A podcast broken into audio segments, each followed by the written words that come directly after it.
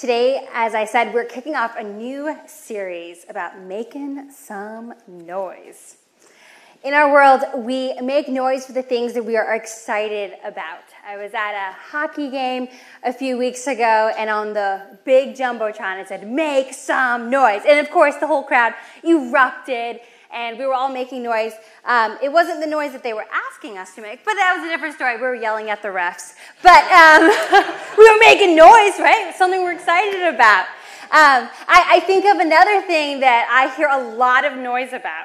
Um, I don't know if you are in contact with a lot of young uh, well, not all, not only young, but I'm just like teenage girls um, and also young adult women.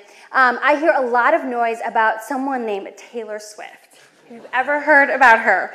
She is currently, um, well, she's taking a break right now from her tour, her Eras tour, and uh, over 4 million people have estimated to be going to her concerts in this just this tour. I mean, you only need to say, like, maybe even just Taylor, and they will just tell you about their friendship bracelets, about the outfits they're wearing, all of that. They make a lot of noise about something they're excited about. We are trained to be a, make noise and get excited about things that bring us happiness. And often those things only fulfill us for a moment. Maybe it's an amazing night at, a concert or something, but the next day it no longer fulfills us. Maybe we can look at pictures, but it still doesn't give us that same effect. And why is that? It's because those things are temporary. And today, we start a series of making noise about something that is eternal. We get to make noise about King Jesus. I'm so excited for us today. I don't know if you grew up celebrating Advent, um, but I didn't. And so I decided to investigate a little bit about what is Advent all about. The history of Advent goes this way, and I'm sure there are some in here who will probably be able to correct me later. Um, but from what I saw, the first mentions of Advent were in um, 380, and it was actually in response to a heresy that was going on that they decided to celebrate Advent. But the one that really caught my attention was in 567. There were monks who were required to fast all of December until Christmas. I think we probably do the opposite at how we celebrate Christmas um, and Advent. But I just thought that was very interesting. Advent has historically been twofold. Um, we celebrate Advent as we remember the long expected Messiah who was coming to earth as a baby.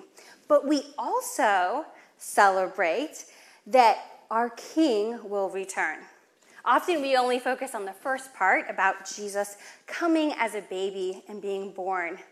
While it's absolutely true and it's so exciting and it's amazing, we also are awaiting our King to return in all of his power to bring us to himself. I heard a devotional this week from Pastor Brian. He shared it with us staff, and it said this about Advent we wait like a people who know that God is not done with his people yet. This is what Advent is all about waiting and knowing that our God isn't done yet. With this in mind, I have bad news for you and I have good news for you today. But I don't want to speak my own words. I would love for us to turn to our passage to hear that good and bad news from Jesus himself. And as we step into today's story, we're stepping in a very interesting place. Jesus and his disciples are walking around, and his disciples are kind of on an uh, architectural tour of sorts. They are admiring the temple and its beauty. And then Jesus turns the conversation 180 his disciples are like, Look at this beautiful temple. And Jesus says, It's not going to last, it's going to be destroyed. And his disciples are like, What in the world? And I don't know if they uh, were a little confused at that moment and wanted to ask him, but four of them later on, maybe the braver ones, took him aside and said, Jesus, what are you talking about? And as they sit on the Mount of Olives overlooking the city of Jerusalem, they insist that they want to hear from Jesus. What is to come? Maybe they were hoping Jesus would tell them his big battle plan about how they were going to take over the Romans who were occupying Jerusalem. Instead, Jesus tells them if you hear of war, wars, if you hear a rumor of wars, don't be surprised. Don't be afraid. It's just the beginning. Our world is broken. Earthquakes, famines, they're all to be expected. Our world is so broken, and yet we know that there is hope. Jesus then turns to his close disciples and tells them that even they will be arrested. They will be asked to speak to nations about him, but not to worry. The Holy Spirit will speak on their behalf. But not even to be surprised if their own families turn on them because of their faith in Jesus. And he tells them, Don't worry, because he who survives will be saved. And on that note, let's turn to Mark 13 24 through 27.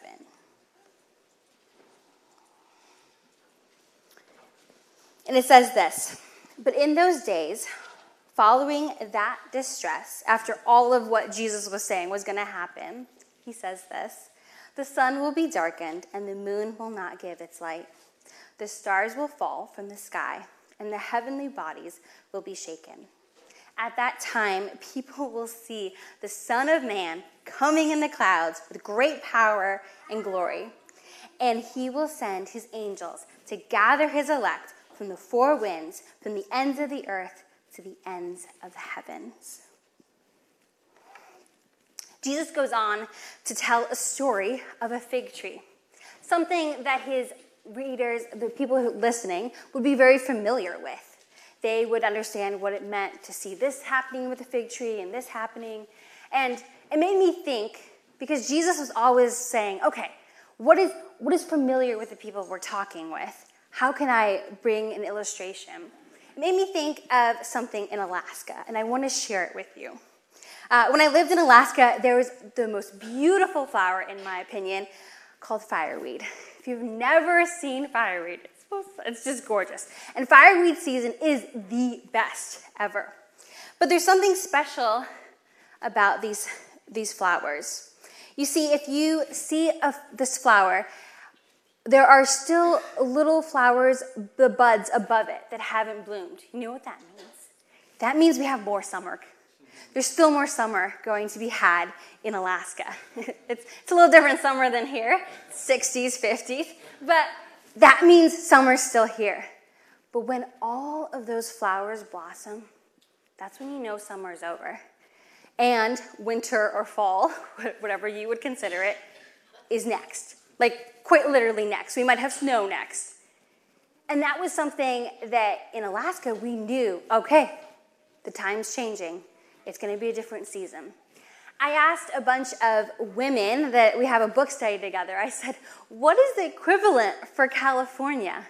And after about 10 minutes of talking, they decided that there wasn't any. So I'm, but it was interesting because I shared with them, I said, I, and maybe some of you have the same experiences. Like you grew up in other places. And I remember as a little kid getting so excited when I would see tulips, like a little bit of a tulip leaf coming out of the snow, and the hyacinth, and I thought, spring is coming. And it was so exciting in Chicago, uh, where it's also super freezing. Um, so, but that was what Jesus was saying. He said, there's, there's going to be signs. Look for the signs, is what he was sharing about the fig tree. Um, but let's go on and finish off our passage today. We're going to be looking at verse 32 in chapter 13 again. It says this But about that day or hour, no one knows, not even the angels in heaven, nor the Son, but only the Father. Be on guard, be alert. You do not know when the time will come. It's like a man going away. He leaves his house, puts his servants in charge each with their assigned tasks, and tells the one at the door to keep watch. Therefore, keep watch, because you do not know when the owner of the house will come back, whether in the evening or at midnight or when the rooster crows or at dawn. If he comes suddenly, do not let him find you sleeping. What I say to you, I want to say to everyone watch. This is the word of the Lord, friends. Is your head spinning yet? I'm sure the disciples, when they heard all of this that Jesus said, they were very curious what he meant. But only time would tell for them. Jesus' predictions would come true specifically about the temple 40 years later. As the readers of Mark would probably be nodding along as they were reading this and thinking, well, Jesus was right. They were all watching a general Titus lead a siege on Jerusalem. Readers of Mark probably were watching or were about to watch Jesus' words come true as the temple would go up in flames and their beloved city was destroyed by the Romans. But Jesus didn't try to sugarcoat what was happening next. He didn't try to make it less scary. He said chaos and conflict will always be a part of our world. Have you ever just sat and mourned? Maybe you've mourned aggressively and there was ugly crying, as people say. I think crying is good, just so we know. But grief is something we feel when we lose someone we love, someone we cared about. Grief that of what we've left behind, grief of the loneliness of the place that we believed would heal us, and now it just feels we feel so lost. Life is so frustrating. This past fall in our youth group, we walked through a series called Calm in the Storm. And it's the idea that every one of us, no matter what age we are, we experience storms in our lives. And what does it mean to have peace in the middle of the storm? I've heard it said that you're either about to go through something really, really hard you're in the middle of something really, really hard, or you just got out of something really hard. We're all in one of those places. Hardship, conflict, chaos is a part of our world, and we all are affected by it. If I could ever write a book, maybe one day, it would be titled this It's Not Supposed to Be This Way. A memoir about grief, depression, and disappointment. And I can't be the only one. We all have shattered dreams in our lives. Maybe you wanted children of your own, but you never found the right person. Or you did, but they left too soon. You had children that you dearly love, and they turned their back on God. We can all look at our lives and realize the ways that it doesn't match up with what we thought we would be like. And it's not just us adults. Our youth also, I think that they walk through some really, really hard things harder things than maybe I even experienced at their age. And it's heartbreaking. Grief, loneliness, disappointment are all a part of our world at any age we're at. Brothers and sisters, I, mourn with you and I cry with you. And I want you to know that we know that every one of us, we fight battles in our minds and hearts. And on top of all of that that I just talked about, which just feels so heavy, we just have to glance at the news headlines and our hearts break. Right? Why is pain and chaos, why does it have to be a part of our world? Jesus tells his disciples and us today that the worst is yet to come. Each generation probably says, Oh, you know, I think this is it. This is the worst. Jesus is coming. And yet he hasn't. And we continue to think that our generation is the worst. But Jesus is telling us the worst is yet to come. Along with his disciples, as they look to the future, he said, The moon will darken, the, the sun will darken, the moon will not give light, the stars will fall, the heavenly bodies. The worst is yet to come. And as a church, it's not a comfortable place to be waiting. I mean, what? The worst is yet to come? It's already difficult to wait. Some of us may even be tired or emotionally drained um, from waiting. and thinking there's no hope and we've just given up. I remember as a high schooler in Ohio, my sister and I would walk to the bus stop and we'd pick up this bus that would take us to school. Um, we had to be out there by 6.50 in the morning. Our school started at 7.20, so 6.50 we had to walk out there, rain, cold, whatever it was. We were out there waiting for our bus. And one time we were waiting for our bus, and I looked at her and I was like, it's not coming. Like, I have, she kept looking at her cell phone, which really all it did then was tell time. that was really all it was.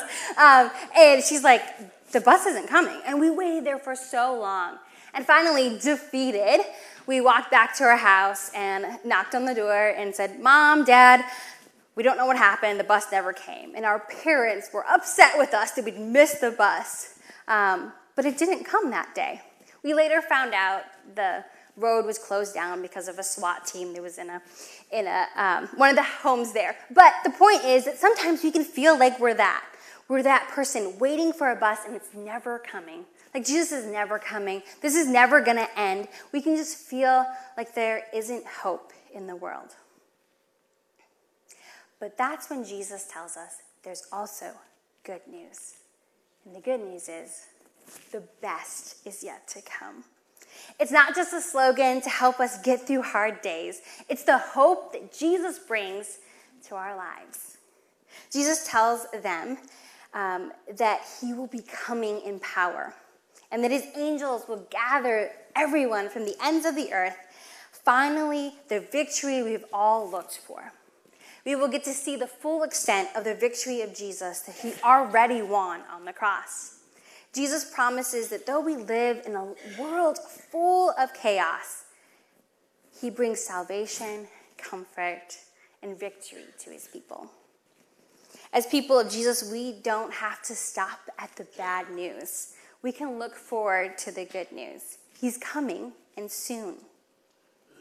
We live in this weird time in the middle of Advent. I mean, it's Advent is all the time. In this time in between, we live in between the first coming of Jesus as a baby and the second coming of Jesus as a judge and king. We are in this tension of now and not yet. We can also take comfort in the verses that Connor read for us. I just love those verses. Um, the Apostle Paul is writing to a church in Corinth. They're the center of Greek commerce in that, in that part of the world, and Paul wrote to them this letter specifically to deal with issues in the church. Um, but he starts with his encouragement. And I just love it. He, he's so thankful for this church. And he says to them something I often repeat to myself when I find myself giving up. He says this He will always, He will also keep you firm to the end. God is faithful. There is a blessing to being in this in between time. We know that God came through in the first advent when Jesus was born, as he lived his life, as he died, as he rose from the dead. So we know for sure that God will come through in the second advent as we see Jesus coming and returning. Our God is faithful. Jesus commanded his disciples and us today to be alive, awake, and alert. I've, I've been asked that actually multiple times this morning if I am alive, awake, and alert. but what does this mean? What does it mean, right? So, alive, Jesus is telling his disciples to be on guard. The word used here is the idea of sight, keeping our eyes open, looking, seeing. And then he goes on to say, you need to be awake.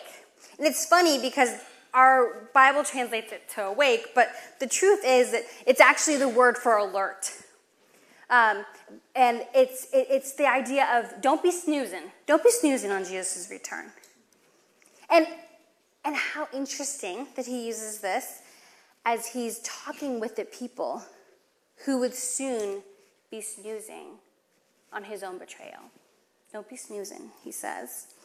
And, and he tells them to be alert in verse 34, to keep watch. The Greek word for this tells us to be alert, to be vigilant. So, what could that look like for us today? Alive. What could that mean to keep our eyes open? Are we looking to see what God is up to? God is always up to something. But are we looking? Are we taking time in our busy lives to stop and to look?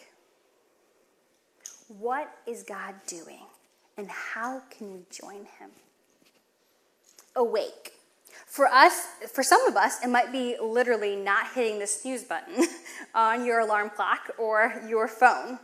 But it's more than that. What it means is not numbing ourselves. I, for one, am all, often guilty of this, of, of scrolling on my phone or watching TV, or when I've had an especially bad day, I just literally take a nap because that's all I can do to survive in that moment. But Jesus is saying, how can we be present in our lives and present to others? The last thing that he says is to be alert. What would it mean for us to be vigilant? I recently joined a neighborhood watch app. If you have ever been on one of those, they're interesting. But it made me realize all of the things that were happening around me that I wasn't aware of.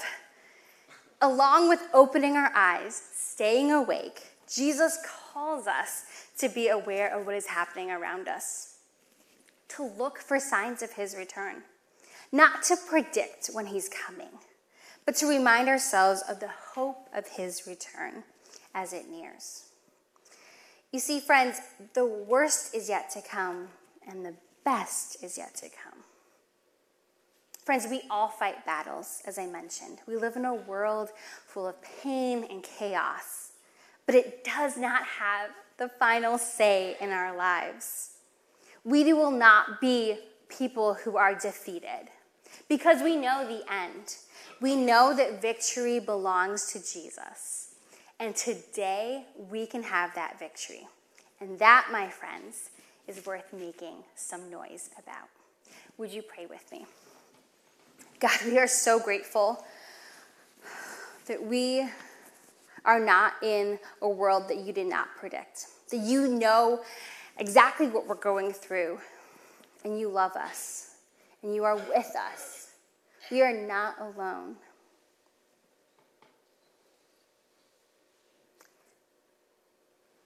God, we, we live in a broken world and, and we are broken people. And sometimes it can feel so overwhelming and we can feel alone. But let us take hope that you are a faithful God. You came through and you gave us Jesus as our Savior to die on the cross for our sins, to be risen again, so that death does not have the final say in our lives. And so, Lord Jesus, would you continue to give us hope in the days that feel so dark at times, that you will return, that you have given us victory. It might be victory tomorrow, it might be victory in a few weeks, or it might be a victory in the end when we are with you. But there is always hope. And we thank you for that. I pray all this in Jesus' name. Amen.